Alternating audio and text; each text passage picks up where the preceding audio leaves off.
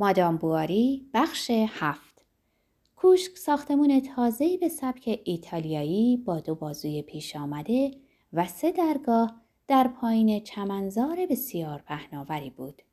درشکه شال پای درگاه وسطی ایستاد. خدمتکارهایی سر رسیدن.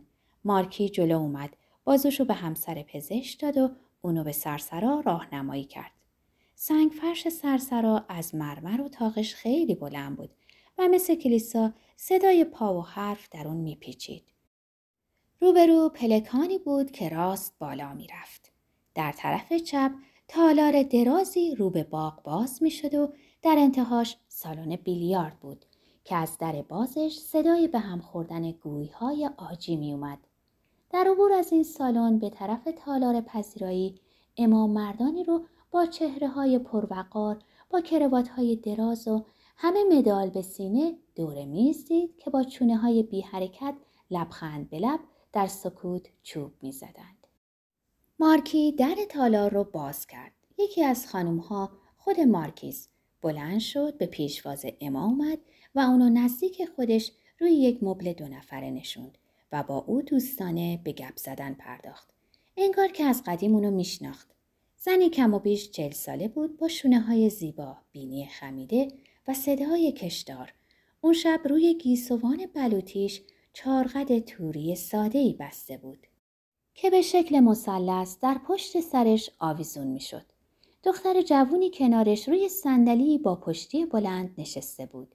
گرداگرد شومینه آقایانی با گلهای کوچک روی یقه با خانما حرف می زدن. در ساعت هفت شام داده شد. مردا که تعدادشون بیشتر بود سر میز اول در سرسرا نشستن و خانما سر میز دوم در تالار همراه با مارکی و مارکیس.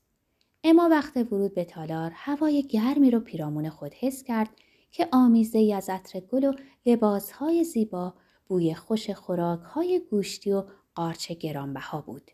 نور شمدونها شعله های درازی رو روی سرپوش های نقره ظرف ها رقم می‌زد. بلورهای تراش خورده که بخار ماتی بر اونا نشسته بود پرتوف های کمرنگ رو در هم میتابید. دستگلایی در سر تا سر میز به خط شده بود. روی بشخابای لب پهن دستمان صفره هایی به شکل کلاه اسقفی تا شده بود و میون دو لبه تا شده هر کدوم نان کوچک بیزی شکلی قرار داشت. پاهای سرخ خرچنگا از دیسها بیرون می‌زد. میوه های درشتی روی لایه های از خزه طبقه طبقه در سبت های چیده شده بود. پر بلدرچین ها رو نکنده بودند. از میز بخار بلند می شد و خان سالار با جوراب ابریشمی نیم شلوار، کروات سفید و پیسینه توری با وقار و جدیت یک قاضی دیزهای پر از قطعه های گوشت بریده رو از میون شونه های مهمونا جلو می برد و با یه حرکت قاشقش قطعه ای رو که مهمون انتخاب کرده بود به سرعت در بشخابش میگذاشت. روی بخاری بزرگ چینی که هاشیه های مسی داشت مجسمه زنی که تا چونش پوشیده بود تالار پر از جمعیت را بی حرکت تماشا می کرد. خانم بواری توجه کرد که چند نفری از خانما دستکش هاشون رو داخل لیوانشون نگذاشته بودند. بالای میز پیرمرد کهنسالی تنها میون اون همه زن با سر خمیده روی بشخاب و دستمالی گره زده به پس گردن مثل بچه ها غذا می‌خورد و گهگاه قطره های از روغن و چاشنی از دهانش پایین میریخت. پلک های برگشته خونالود داشت و دسته کوچک موی پشت سرش با نوار سیاهی بسته شده بود. دوک دلاوردیر پدرزن مارکی بود. محرم سابق کنت دارتوا در زمان برنامه های شکار در املاک مارکی. در ضمن گفته می‌شد که قبل از آقای دلوزان و بعد از آقای کوانی معشوق ملک ماریانتوانت هم بود. زندگی پرجنجالی داشته بود آکنده از فسخ و فجور دوئل شرطبندی و زن ربایی ثروتش رو به باد داده و مایه حول و تکان خانواده شده بود پیش خدمتی پشت سرش ایستاده بود و نام خوراک هایی رو که اون با دست نشون می‌داد و با تته پته دربارشون سوال می‌کرد به صدای بلند می‌گفت و چشمان اما مدام برمیگشت و بی اختیار به این مرد کهنسال لباویخته به حالتی که چیزی خارق‌العاده و شکوهمند باشه خیره می‌شد. کسی بود که در دربار زندگی کرده و در بستر ملکه ها خوابیده بود. در گلس ها شامپاین ریختن. سردیش در دهان اما چنان بود که همه پوست تنش لرزید. به عمرش نه انار دیده نه آناناس خورده بود. حتی شکر سر میز هم به نظرش از شکرهای همه جای دیگه سفیدتر و ریزتر اومد. سپس خانما به اتاقاشون در طبقه بالا رفتن تا خودشونو برای رقص آماده کنن.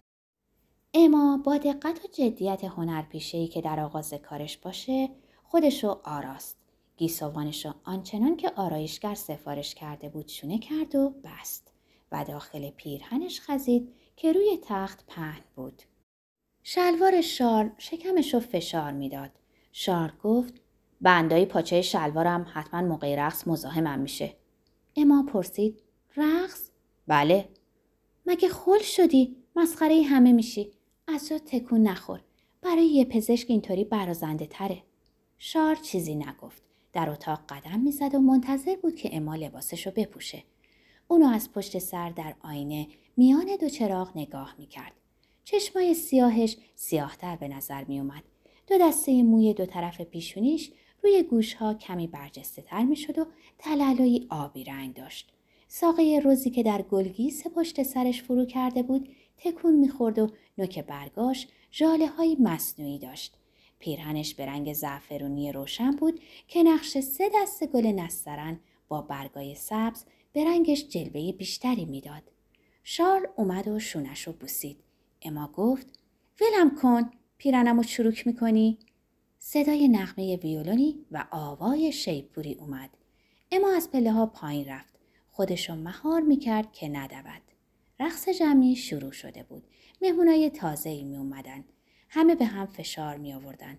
اما روی نیمکتی کنار در نشست. بعد از پایان رقص فضا برای مردا باز شد که گروه گروه سرپا به بحث و گفتگو پرداختند و نیز برای پیشخدمت ها که سینی های بزرگی رو می آوردند. در ردیف زنهای نشسته باد به زنهای مصور می جنبید. دست گلها لبخند چهره ها رو تا نیمه پنهان می کرد. نوارای دانتل، سنجاقای الماس، علنگوهای نگیندار روی تن بندها می لرزید. روی سینه ها می درخشید.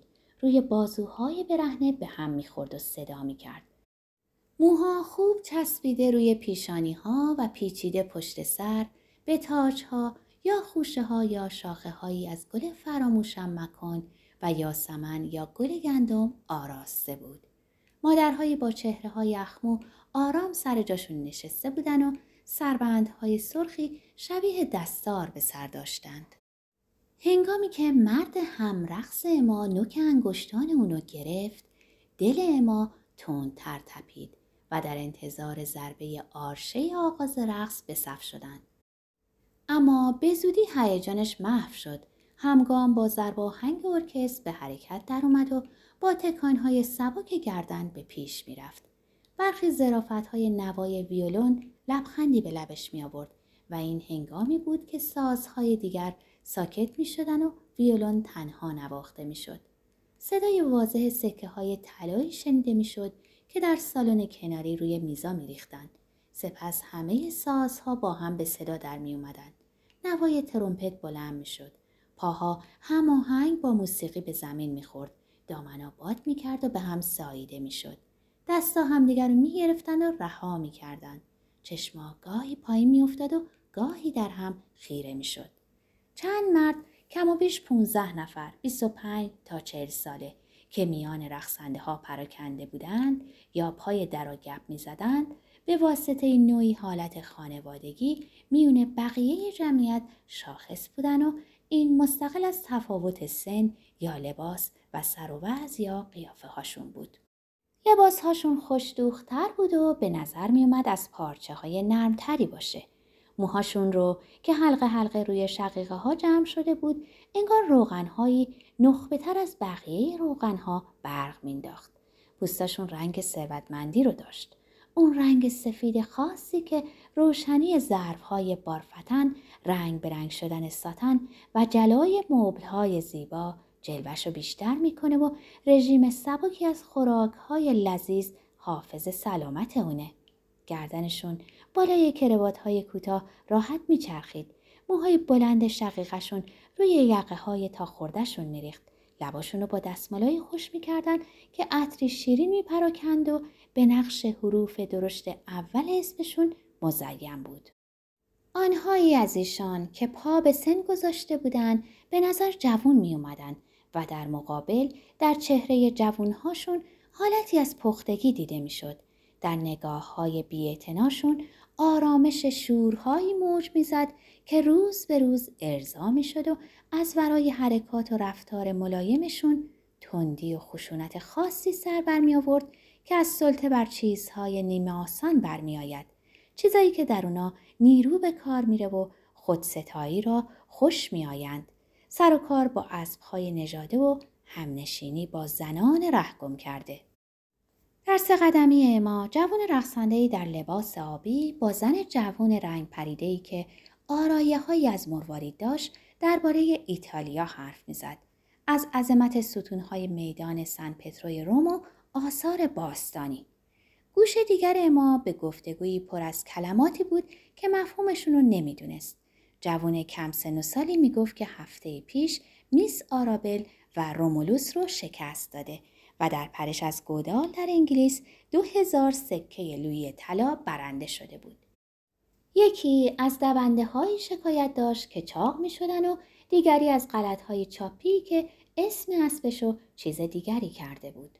هوای مجلس رقص سنگین شده بود. نور چراغ ها کم می شد. همه به سالن بیلیارد هجوم می بردن. نوکر روی یک صندلی رفت و دو شیشه پنجره رو شکست. با صدای شکستن شیشه خانم بواری سر برگردوند و چشمش به روستاییانی افتاد که بیرون در باغ چشم به پنجره ها چسبونده بودن و تو رو تماشا می‌کردن. یک باره به یاد برتو افتاد. قلعه روستایی، آبگیر گلالود، پدرش با روپوش کار زیر درختان سیب پیش چشمش ظاهر شد و خودش رو هم مثل گذشته ها در حالی دید که با انگشتش خامه سرشیر رو از روی کاسه های شیر جمع می کرد. اما در مقابل درخشش های ساعت کنونی زندگی گذشتش که تا آن زمان خیلی واضح بود یک پارچه محو می شد و تقریبا به شک می افتاد که اصلا چنان زندگی داشته بوده باشه. دیگه اونجا بود. سپس در پیرامون مجلس رقص چیزی جز تاریکی نبود که بقیه چیزها را در خود فرو می برد. آنگاه بستنی آلبالو می خورد که ظرفش رو که صدفی سرخ رنگ بود در دست چپش گرفته بود. قاشق و میون دندوناش نگه می داشت و چشمانش رو تا نیمه می بست. نزدیک اون خانومی باد بزنش رو از دستش پایین انداخت. رقصنده ای می گذشت. خانم به اون گفت میبخشید آقا ممنون میشم اگه لطف کنید و باد بزنم و که پشت این کاناپه افتاده به من بدین. آقا خم شد و در حالی که بازوش رو دراز می‌کرد اما دست خانم جوون دید که چیز سفید رنگی رو که به شکل مثلث تا شده بود در کلاه شاپای او انداخت. آقا باد بزن و برداشت و با احترام به خانم داد. خانم با حرکت سری از او تشکر کرد و سرگرم بو کردن دست گلی شد که در دست داشت. ناشتایی سبکی دادن با شرابای فراوون از اسپانیا و از منطقه راین با سوپ میگو و حریره بادام پودینگ ترافالگار و انواع گوشتای سرد همراه لرزونک هایی که در بشخاب ها تکون تکون می‌خورد. سپس کالسکه ها یک به یک به راه افتادند. نیمکت ها خلوت تر شد. چند نفری هنوز قمار بازی می‌کردند. نوازنده ها نوک انگشتاشون رو با زبونشون خنک می‌کردند. شال به دری تکیه داده بود و چرت می‌زد. در ساعت سه بعد از نیمه شب رقص و بازی آخر شب نشینی شروع شد. اما والس بلد نبود و همه به والس پرداختند. دیگر کسی غیر از مهمونایی نمونده بود که بنا بود شب را در کوشک بخوابند و کم و بیش ده نفری می شدند. در این حال یکی از مردان رقصنده که همه خودمونی ویکون صداش می زدند و جلیقه خیلی بازش انگار روی سینش غالب گرفته شده بود برای دومین بار اومد و خانم بواری رو به رقص دعوت کرد. اطمینان داد که اونو راهنمایی خواهد کرد و او به خوبی از پس رقص برخواهد اومد. رقص رو آهسته شروع کردن و بعد تندتر شد. میچرخیدن. همه چیز پیرامونشون میچرخید. چراغا، مبلا، دیوارای چوبی و پارکت. مثل صفحه مدوری گرد محوری در عبور از کنار درها پایین پیرهن اما به شلوار ویکونت می‌خورد پاهاشون در هم می‌رفت مرد نگاهش رو به طرف اما پایین میانداخت اما نگاهش رو به طرف او بالا می برد.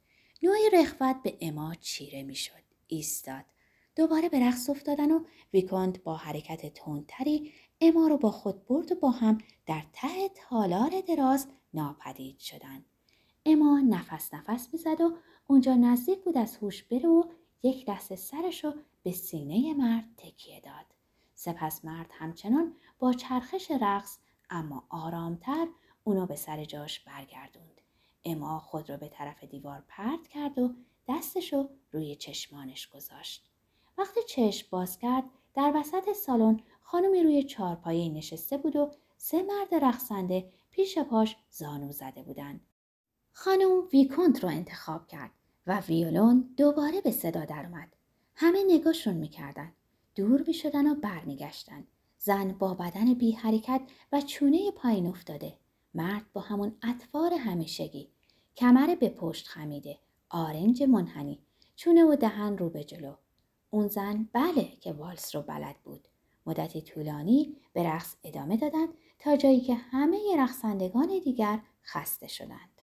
چند دقیقه دیگه گپ زدن. سپس بعد از خداحافظی یا به عبارت بهتر روز بخیر مهمانان کوشک رفتن که بخوابند. شال نرده راپله رو می‌گرفت و به زحمت بالا می‌رفت. پاهاش از زور خستگی دیگه در اختیار خودش نبود. پنج ساعت پیاپی رو جلوی میزها سرپا ایستاده و ورق بازی کردن بقیه رو تماشا کرده بود. وقتی چکمه هاشو در آورد از خوشحالی نفس عمیقی کشید. اما شالی روی دوشش انداخت. پنجره رو باز کرد و به لبش تکیه داد. شب سیاه بود. بارون نم نم میبارید. باد نمناک رو فرو برد و پلکاش از اون خنک شد. موسیقی رقص هنوز در گوشهاش زمزمه داشت. به خودش فشار می آورد تا بیدار بمونه تا به توهم زندگی پر از تجملی که به زودی باید ترکش می کردند ادامه بده. اما زمان درازی پنجره های کوشک رو نگاه کرد تا اتاق هر کدوم از کسانی رو که دیشب دیده بود حدس بزنه. دلش می‌خواست زندگیاشون رو بشناسه. در اونا رخنه کنه. با اونا یکی بشه. اما از سرما میلرزید. لباس در آورد و میون ملافه ها خودش رو به شار چسبون که به خواب رفته بود. سر صبحانه خیلی ها بودن. غذا ده دقیقه طول کشید. هیچ لیکوری ندادن و این مایه تعجب پزشک شد. سپس دوشیزه داندرویلیه تهمونده کلوچه ها رو در سبدی جمع کرد تا برای قوهای آبگیر ببره. برای قدم زدن به گلخونه بزرگ رفتن که در اون گیاهان عجیبی پوشیده از خار زیر گلدانهایی معلق به صورت هرمهای طبقه طبقه در می اومدن. گلدانهایی که از اونا همچون لانه های مار که زیادی پر باشه رشته های دراز سبز پیش در پیچی به پایین سرریز می کرد. مارکی برای اینکه اما رو سرگرم کنه اونو به دیدن استبل برد. اسم اسبا با حروف سیاه روی پلاک های از چینی بالای آخرهای توبره مانند چسبونده شده بود. از کنار هر اسبی که رد می شدن به جنبش در می اومد و زبان به کام می کوبید. در این حال شار رفت و از نوکری خواست که درشکش رو آماده کنه. اونو جلوی درگاه آوردن و بعد از بار کردن صندوق و جعبه ها خانم و آقای بواری تعارف های معمول رو با مارکی و مارکیز به جا آوردن و راهی توت شدند. اما در سکوت گردش چرخها رو تماشا می کرد. شارل روی لبه نیمکت نشسته بود و با بازوان باز از هم درشکه رو می‌روند. روی بلندی های تیبورویل بودن که ناگهان چند سوارکار خندان و سیگار برگ به لب از کنارشون گذشتند. به نظر اما اومد که یکیشون همون ویکونت بود. سر برگردوند و همه آنچه به چشمش اومد حرکت سرهایی بود که به تناسب تاخت یا یورتمه اسبا پایین و بالا می‌شد. یک کیلومتری بعد از اون لازم شد که بیستن و با تنابی بند عقب روی وسیله رو که بریده بود ببندند. شار در حالی که نگاه آخر را به دهنه میانداخت دید که چیزی میون پاهای اسبش روی زمین افتاده بود. سیگاردانی با حاشیه ابریشم بود که مثل در یک کالسکه بزرگ نقش یک نشان خانوادگی وسطش دیده می‌شد. گفت دو تا سیگار برگم توشه. باشه برای امشب بعد شام. اما پرسید مگه سیگار می‌کشی؟ گاهی فرصتش که پیش بیاد. چیزی رو که پیدا کرده بود در جیب گذاشت و اسب رو شلاق زد. وقتی به خانه رسیدن شام هنوز آماده نبود. خانم عصبانی شد. ناستازی در جواب گستاخی کرد. اما گفت بیرون مسخره که نیست اخراجین. شام سوپ پیاز بود با تکه از گوشت گوساله با ترشک. شار روبروی اما نشسته بود دستاشو با خوشحالی به هم میمالید و گفت چه کیفی داره آدم در خونه خودش باشه. صدای ناستازی اومد که گریه می‌کرد. شار تا اندازه این زن رو دوست داشت. در گذشته ها در رکود دوره زن مردگیش شبای بسیاری رو همدم او بود. اولین مریضش بود. اولین کسی که در محل با او آشنا شده بود.